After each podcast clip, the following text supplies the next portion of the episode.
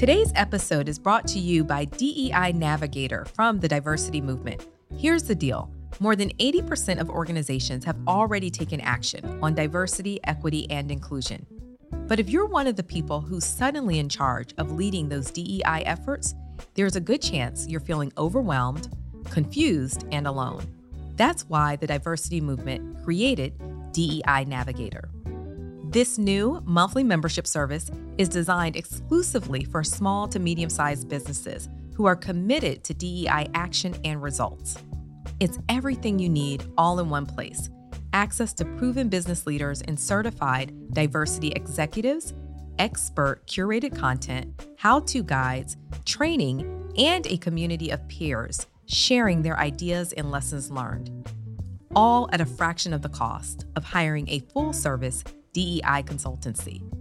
For more information, head on over to thediversitymovement.com slash AU.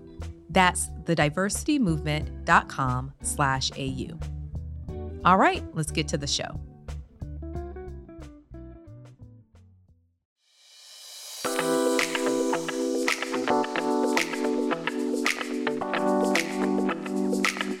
I've been a big proponent of just check out your networks. Like, don't take anything for granted in your networks because, you know, sometimes, like, I was making assumptions. I think we can make assumptions about who's in our network. And especially as I think because as Black people, we typically are experienced with thinking, like, in more of a, like, we don't have it. And so, kind of trying to flip and say, like, okay, what do we have? And maybe it's not first degree, maybe it's second degree or third degree.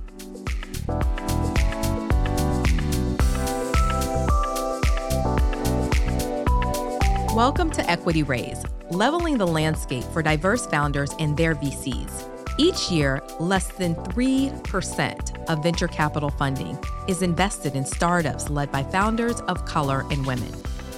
I am your host, Naya Fela Powell, the founder and CEO of Utopia Spa and Global Wellness. As a Black woman who has experienced the headwinds, ups, and the downs of fundraising, I'm excited to share these conversations with you. Today, we're joined by my inspiring friend, Shani Dowell, founder and CEO of Possip, a platform that simplifies feedback between parents, schools, and districts. Later, we'll be joined by Jim Flautt, one of the investors who loved Shani's vision for Possip and decided to help make it a reality. I met Shani back in 2018 at American Underground in Durham for the Black Founders Exchange, for those of you that don't know, Black Founders Exchange is hosted by American Underground and Google for Startups. And it's a curated program designed to move companies with a high growth model from initial product to a successful seed round. Shani definitely had a high growth, scalable model, and it all stemmed from a problem she saw her husband having as an educator. My husband was really stressed about a parent issue that had elevated and was creating a lot of stress for him, his teachers, because his parent was angry and she was calling and yelling at lots of people. And so, as he and I were debriefing this at dinner, I was curious what her issue was. And as he described it, I was like, oh, I bet that was a small issue at some point. You know, like maybe her kid got a de- detention she thought he didn't deserve. And so I asked him what system did she have to share that before it got to be so big. And we went back and forth and realized that she didn't really have a way. She was using the way she had, which is to call or to email. And then I said, well, you know, she may not be delivering this feedback in the best way, but do you have any trend data to know if other parents feel that way? And so we went back and forth and again realized, like, no, there's no trend data because there's no system for collecting this information. And then he said, well, this makes my teachers' jobs so hard. They work so hard and they only hear from parents when things are bad. This conversation ultimately led to the development of Possip, which was growing from 2018 to 2020, but really started to take off during the pandemic communication is always top of mind for parents and that's the case that's the top trend for for for families still. But one of the things we see is especially with the pandemic where they were like over their kid's shoulder watching them learn they want they're more curious what are you learning about? Like what's your experience in school? Because now they they they spent a year really connected to what their kids were experiencing and so they want more communication. That's that's you know normal. Covid safety protocols What's interesting is um, we kind of look at what are the top five for students, for staff, for families. And for students, they had mental health on their top five list. Wow. And that was something that was unique to them. And part of why I think that's really powerful is because we now know and see nationwide it is being talked about as a trend. but they were talking about it, I think, at a higher rate and at a higher volume before others. And they were, you know, that's their way of saying this is the help we need. And so mm-hmm. um, that was really powerful. Something else that's really powerful is across all three groups families, students, and staff. They all shared some concerns about student behavior, student discipline, and kind of how we make meaning of that is just, I mean, we saw very good examples of adults struggling to figure out how to re socialize after this past year whether it was the stories we heard about on airlines or even with schools similarly students have really struggled and so for teachers and staff to figure out how do we both care for you all knowing that you've just been through this traumatic event and how do we create a safe space? And like you know so that's just something that that they're having to really wrestle with and think about and that's something that's top of mind for families students and staff. Yeah, I love how innovative you are. You are with Possip and just Possip as an organization with doing a lot of things to pull in community. Um, you have a lot of events, and we were very fortunate to partner with you to be a Possip yeah. partner and providing some yeah. mindfulness. So I love the fact that you're doing that, and you are now in like over thousands of schools, right? Close to now about fifteen hundred. Yeah. That is like beyond exciting, like incredible. So tell us, like, Shani, how did you know when it was time to move from side hustle to full time founder? Because, you know, that taking the leap is just such the big question and conundrum for so many founders. Like you don't want to be struggling and broke, but you, but you got to give yeah. you got to give your venture your focus. So how did you know when it was time? It's so hard. Yeah, and I you know, I even now still sometimes I'll say like I probably should have hustled side hustled a little longer, but I'm not sure if that's true or not. Um, so when I had the idea for Possip, the first thing I did is talk to my kids' school and said, "Hey, I've got this idea. Would you be down to pilot it?" And so started off with a super um, low tech kind of uh, system, which was I, I had parents fill out forms if they were interested. Then I would I got a texting platform that cost twenty five dollars a month, and so I would send out that text with a link to a Survey Monkey, and then I would do all of the reports over the weekend. So on Friday I would send that out. On Monday I would send the school report. So that was really uh, February of 2017 through uh, May. That was kind of Possip. Then I was the next push was like, okay, can you get people to pay for it? Can you get schools to pay for it? How many? So then over the summer that was my big push. And then once i started to get some schools to sign up then i um I needed to kind of create the technology behind it. So that's when i got the technology uh, developed. Then at the beginning of that summer i told my current employer i said hey i've got this idea. I really think there's some legs to it. Can i go more part-time? So what i did is i scaled back to 80% mm. i knew that i was going to still be kind of giving 100% but it gave me a lot more comfort knowing like all right if i need you know i can work on this and not feel guilt that worked really well for me because it also allowed me to still have the income I wanted to invest in the company, make some additional money, and also continue to test the idea. So then by the by um, June of 2018, we had uh, 40 schools across six states, and really the benchmark I had met was someone who wasn't me had sold into an organization that I didn't know. And so to me, that was like, okay, if someone else who's not me can sell this to someone I don't even know, then that means that there's something besides just like my networks that that means this is viable. And that we were across six states gave me confidence to go full time now the reason i said at the beginning i might it may have been too soon is like like very quickly between and i made some decisions some kind of staffing decisions that also had an impact on this but very quickly between june and december my personal bank account and the Possip bank account went southwards that also then created real. the urgency. Well, and part of why that happened is because like I had heard the thing, especially from West Coast investors, like, hey, people need to know you're serious. The way they know you're serious is you're working on it full time. So these are people who like are telling you to invest. We need you to see you see you working full time. I went full time, and that did not change their decision to invest. Mm-hmm. So I think that that's just something to be very aware of. We've we've talked about this because I remember when we were all pitching here in American Underground in 2018 we were hearing a lot of that. And it's interesting. One of the a founder I, I also interviewed said if he could do it all over again, he would not have quit his day job so quickly. And if he could offer that advice to other founders, he would kind of say the same. And so I think it's such an important conversation to have, right? And I think the other thing that I really had and why I loved it is because when I had the dollars, I had more control over how to spend it. So, for example, I would pay, I hired people because I was like, I'm working a full time job. Part of my job is to, like, you know, have this money. I'm working this. And then I can hire someone to help me get meetings. I can hire someone. So I had six part time people working while I was uh, working full time. Wow. So I do think there's a lot of value to that. Now, that said, it did, it did force, like, I don't know if I would have been forced to, like, fundraise the way I did when it was like looking really tight in December of 2018. Um, and so that's the that's the trade off. Like, how do you keep that urgency and pressure that you do feel when it's like, okay, I'm I'm at a make or break point, while also like giving yourself the flexibility um, that you get from continuing to work a full time job. So that that advice and the advice that you have to have a co-founder are two things that I did not find to be true in the early days. I have a co-founder now, and I'm so glad I do. But initially, I also felt like it was holding me back. Like I felt like I was eh, spending unnecessary mental energy looking for this like tech co-founder that was not what I actually needed. So anyway, but those were things that I kept he- hearing as kind of popular wisdom that you need to quit your day job and you need to have a tech co-founder. Let's take a quick break. While you know me as the host of the Equity Raise podcast, I'm also the founder and CEO of Utopia Spa and Global Wellness. As a founder and former corporate professional, I truly understand how stressed we are.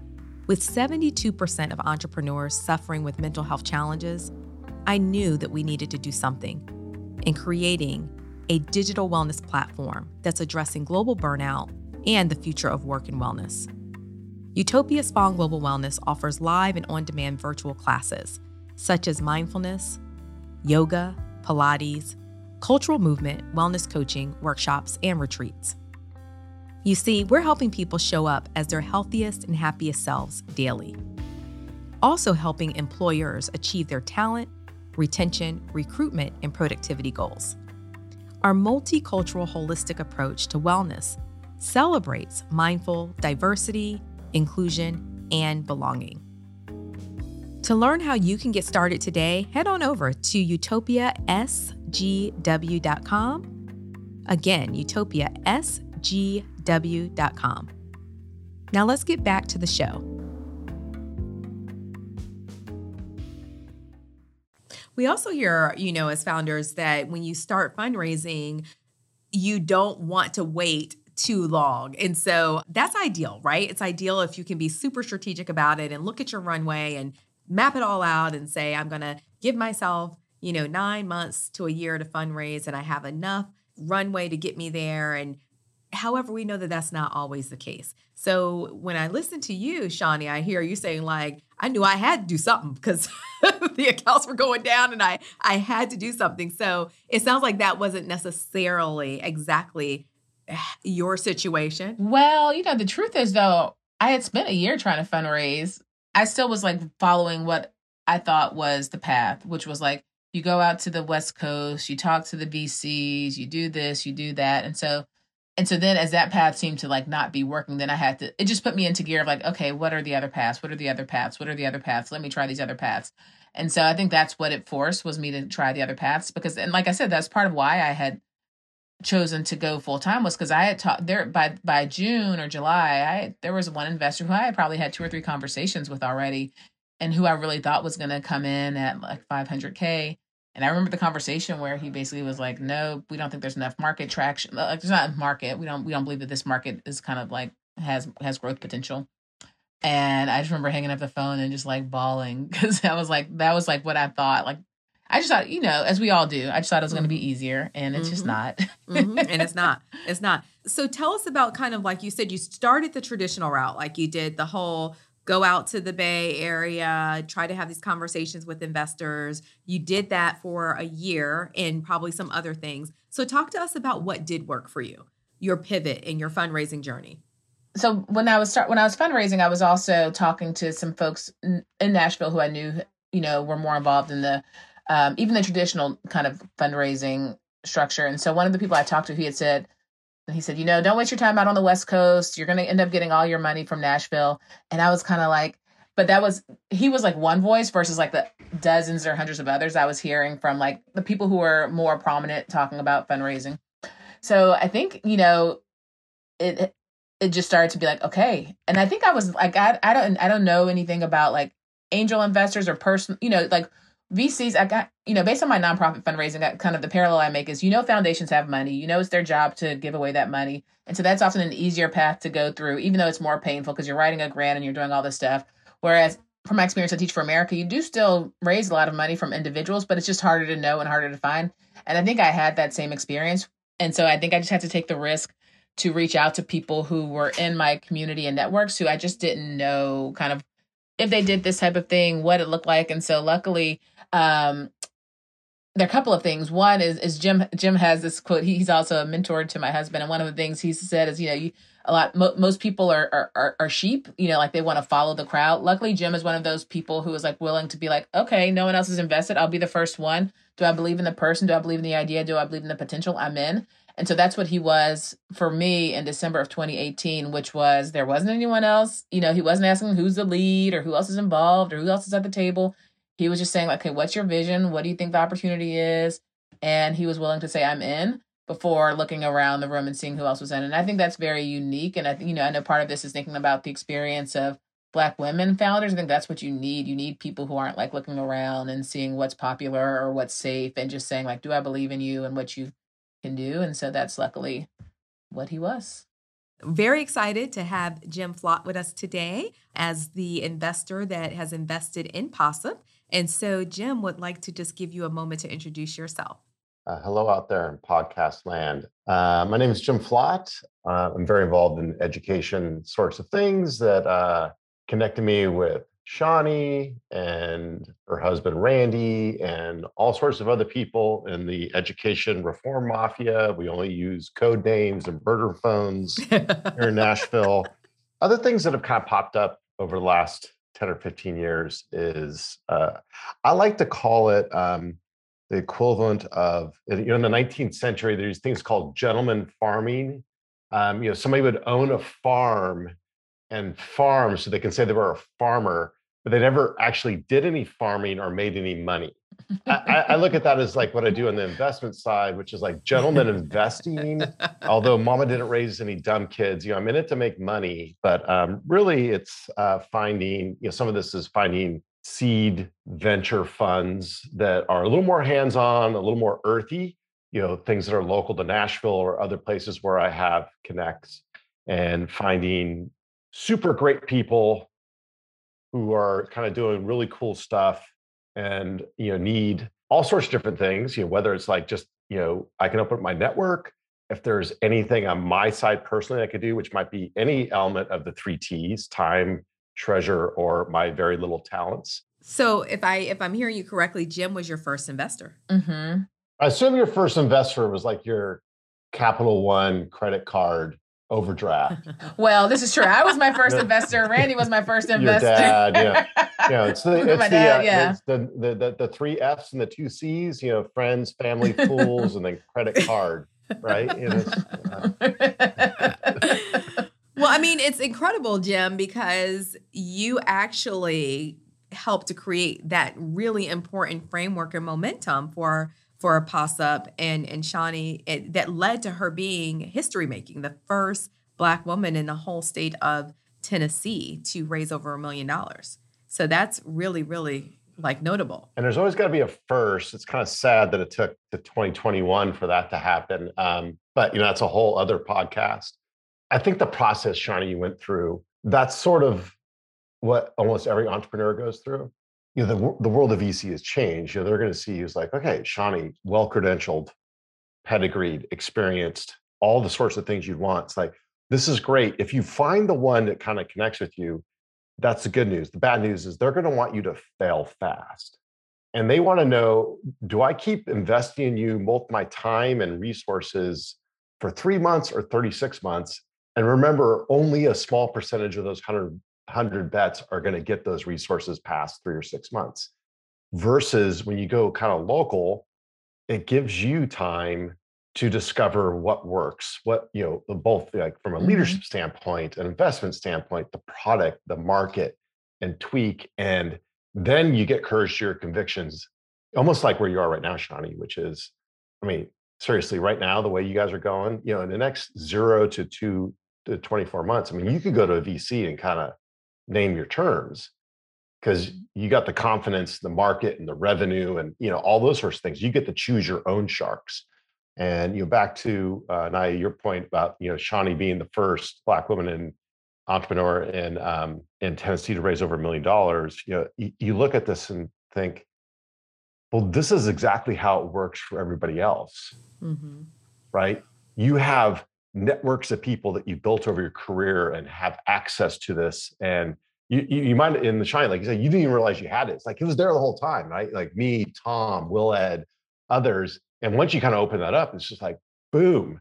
Well it's funny naya you know that, that that's what i whenever we've talked I've, I've been a big proponent of just check out your networks. Like don't take anything for granted in your networks because you know sometimes like i was making assumptions. I think we can make assumptions about who's in our network. And especially as i think because as black people we typically are experienced with thinking like in more of a like we don't have it. And so kind of trying to flip and say like okay what do we have? And that, maybe it's not first degree maybe it's second degree or third right. degree but really taking the time to figure out what do we have.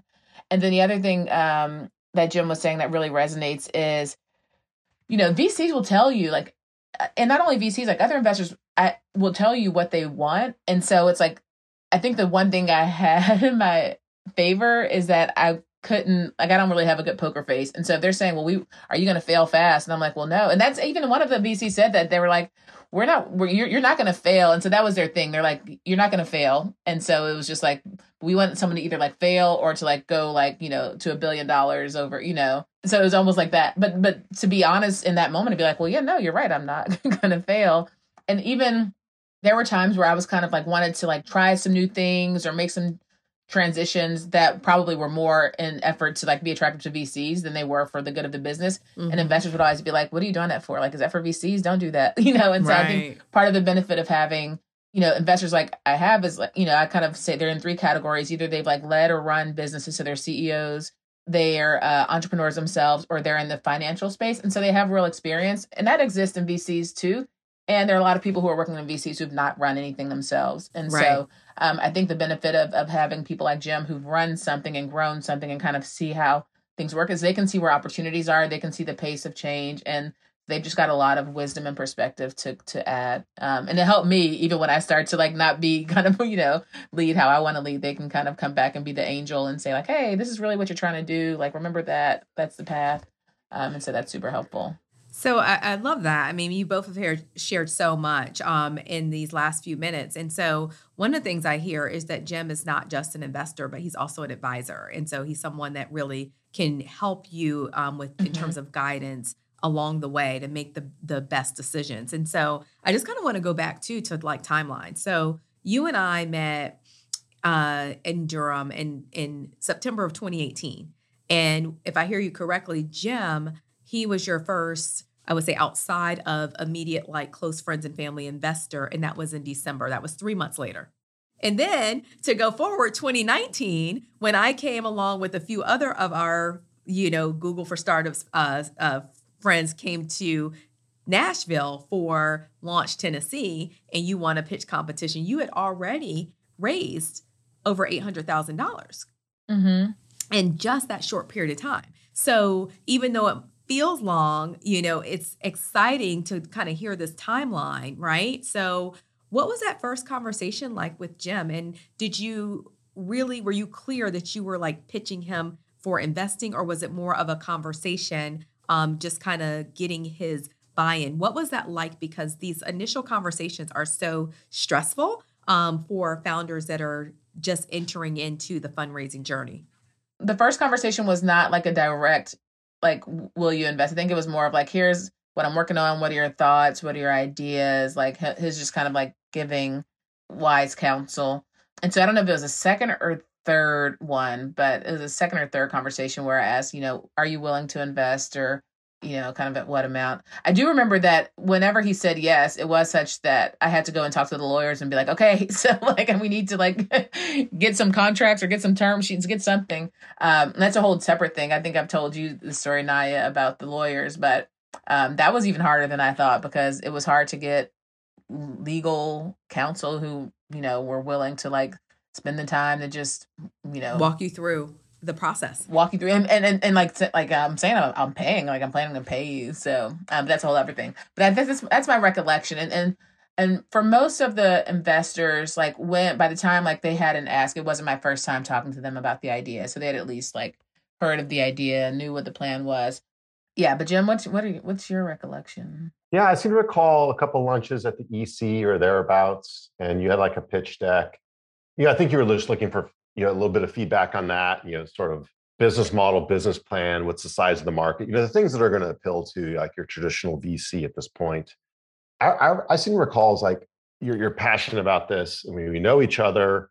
Wow, you're you're doing this a little bit on the on the not the side of your desk, but it was a little bit of nights and weekends. You're like, okay, I'm making a full commitment, and to me, like that's like a green flag. Okay, wow, okay, she's going to put all of her non Randy, Sela, Joa time into this. And then I also saw that I knew there was a, there was something here just from you know your experience, my experience in in the world of education, and just and it's like okay, so there's that. Uh, the timing's right. It was like the technology is there for the you, know, you get the enterprise scale so fast these days, and you don't have to be. This isn't like 10, 15 years ago where you got to hire a team of programmers and have a data center and all that stuff. Like, okay, so the the enablers are there, markets there, and also saw this as this isn't like your sexy Silicon Valley thing, which I'm glad you didn't go down that road because that's sort of like they're looking for, wow, how do I be like this huge thing? Doesn't have to make money. I just need to get a lot of eyeballs. It feels like the dot com back 20 years ago when I was in that world. And it's like, ah, this isn't it. Um, this is you want to you want to have meaningful impact for you know schools, parents, communities. If you can get this, this is a real business. One, that's really cool and and and now you're in such a different position like when do i have to raise capital? If i can if i can always have the option to make this thing break even man that is a great position to be in. And also then when you're raising the next rounds of money it's going to be hey I, i've proven the product i've proven the market i got a team look what we did kind of bootstrappy with you know, with these yahoos from Nashville, like Willett and Jim, Tom, and my dad, and credit cards and stuff. Look what we did. So that's like total credit, you know, VC street cred. And then um, you're now making that decision on your terms versus hat in hand. And I think that's a pretty powerful position because now you're looking for capital. It's like, hey, can we really blow this thing out? Let's really grow this thing. Or, hey, I, I, I want to make this in just to a cash flow positive, awesome business. It's not going to be like the sexy Sand Hill Road thing, but it's like sexy enough for Nashville. And anybody who thinks about this from a business mindset is like, oh hell yeah, let's go do that. So I, I think that's a that's a big decision for entrepreneurs, and I think a lot of it depends on the entrepreneur's mindset. What market you're going after, how competitive it is. You know how you know one thing I love about this business is that selling into schools and school districts and you know, 10 years ago, nobody would put a dime in venture capital going after this. The ed tech's taken off, and also everybody's understood it's like, oh my gosh, that's recession proof revenue. That gets, you know, from my other experience, gets me pretty excited about the business model aspect of it, which is kind of cool. So, Jim, like what I heard you say, you know, in terms of like your reasons for choosing to invest in Shani is that she had the pedigree, she had the background. But even what I hear you saying, like ed tech, like getting into that can be difficult. But she had the industry experience. So both she and her husband kind of have the roots in education. And so I hear you kind of answering that question in terms of what was it that made you invest in Shani. So you had a lot of confidence in her. So Jim, what advice do you have for like fellow investors about like really leveling the playing field as it relates to unrep- underrepresented founders? There's just a ton of capital out there, and there's people who wake up every day and aren't wearing a San Francisco Giants hat and a hoodie like I am right now. You or who you know kind of get a little more dressed up and think about this all day long. And those guys are trying to deploy huge amounts of capital. You know, and it takes the same amount of effort for them to go write a $10 million check or a hundred million dollar check or a billion dollar check as it does write a $25,000 check to an entrepreneur, right? Because you got to do the same, you know, business, you got to, you hear a pitch, you got to talk, you check them out, you got to do all that sort of stuff. You know, it's kind of a fixed cost for investment. That's a challenge, you know, when you're, when you're in the startup mode is to get those sorts of attention. But I think for like individual, you know, people who are doing a little more angel and local investment is, you know, that $25, $50,000 investment is can be transformative um, for an entrepreneur, but it's also not only the money, it's like what you bring with that in terms of advice and network. And then also, it then allows other people who don't want to be first to come in. It's like, hey, I've raised money, you know, this family person or whatever has, has backed this. And it kind of gives the good housekeeping seal of approval locally to allow others to kind of come in. Because a lot of people, like you said, Shani, are, are good, but they don't want to be first. And this could be like your your classmate from the GSB who is at a VC firm, but they're not going to put their career on the line to say, hey, here's the thing that you got to invest in. But once somebody's in, then it gives people, you know, other people comfortable. And then there's this really funky thing that happens, which then it becomes FOMO. Mm-hmm, mm-hmm. You know, and it gets a little bit of a buzz, and then you know, then it kind of can take on a life. So now, let's be clear. That's the fundraising side.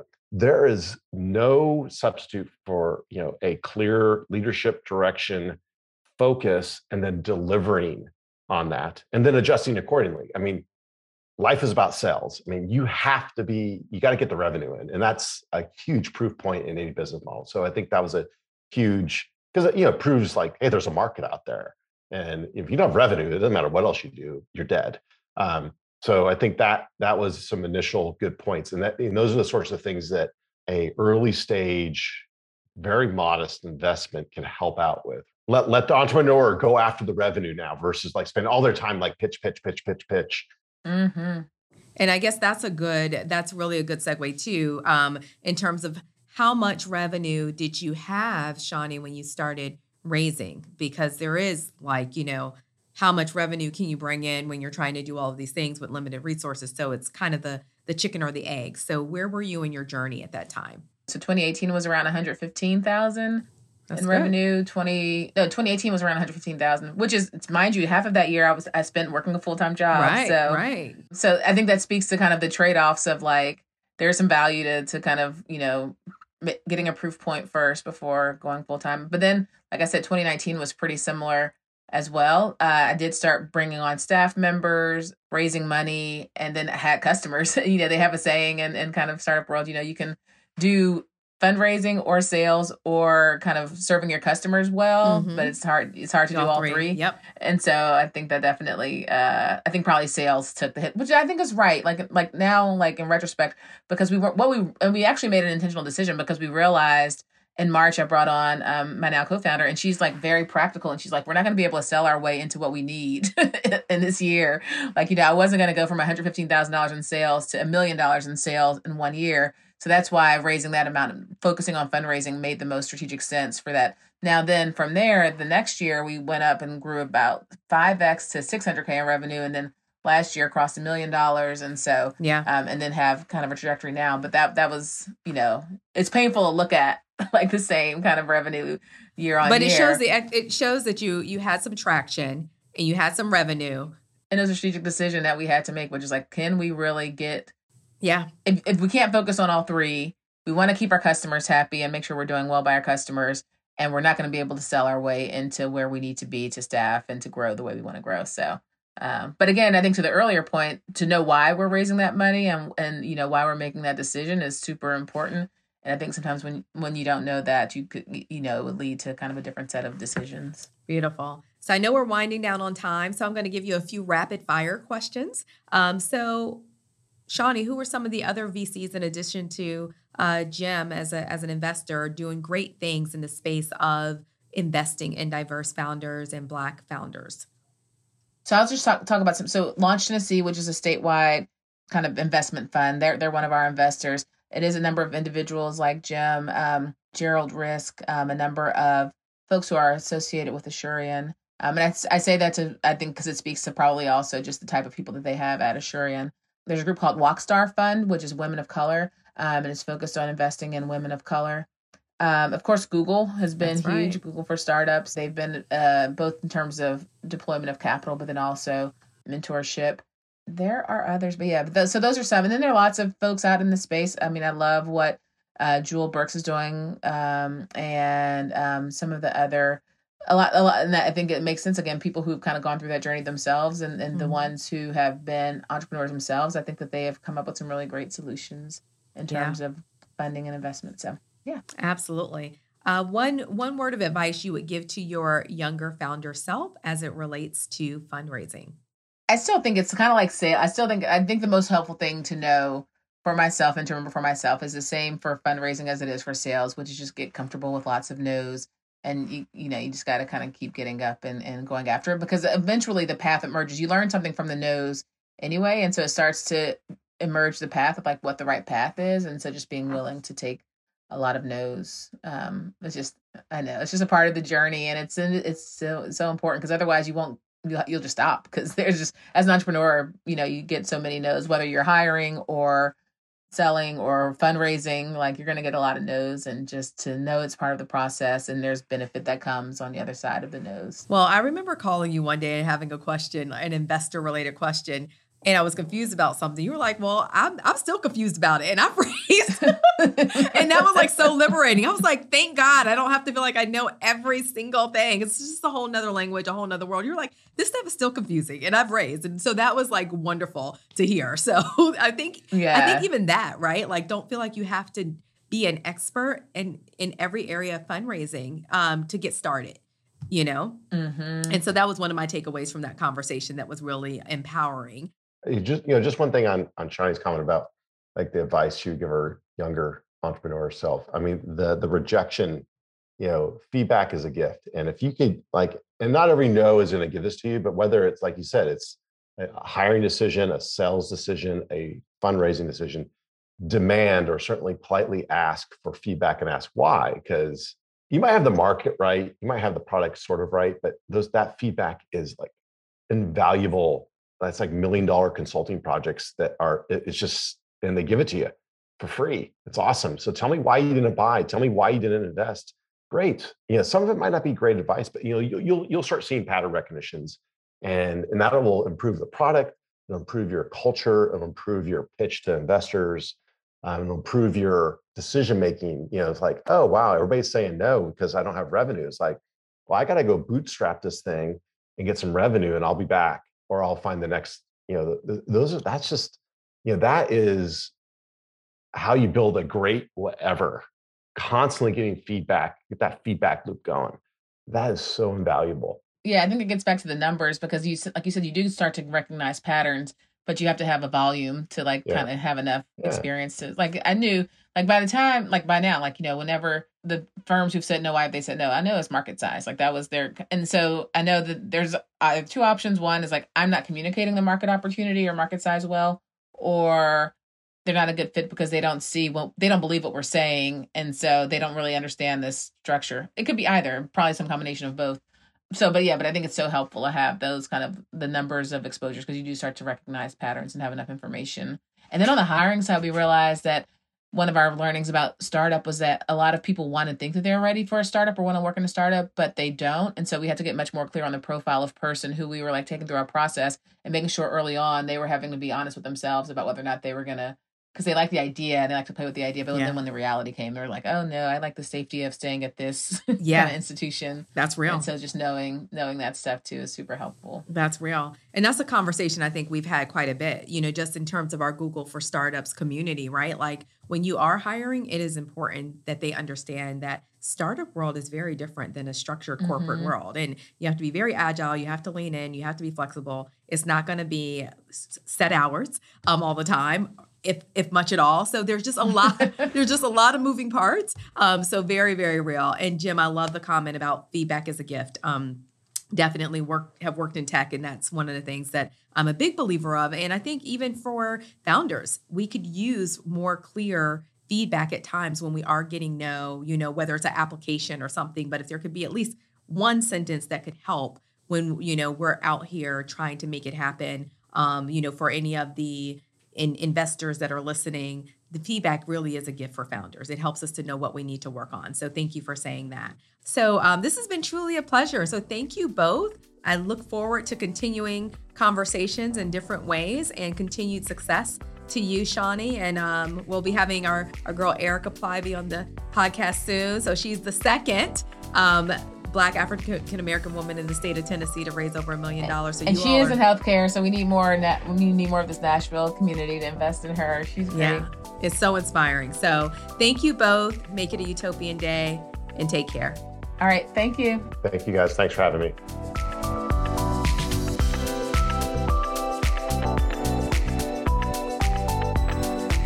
That was Shani Dowell and Jim Flautt.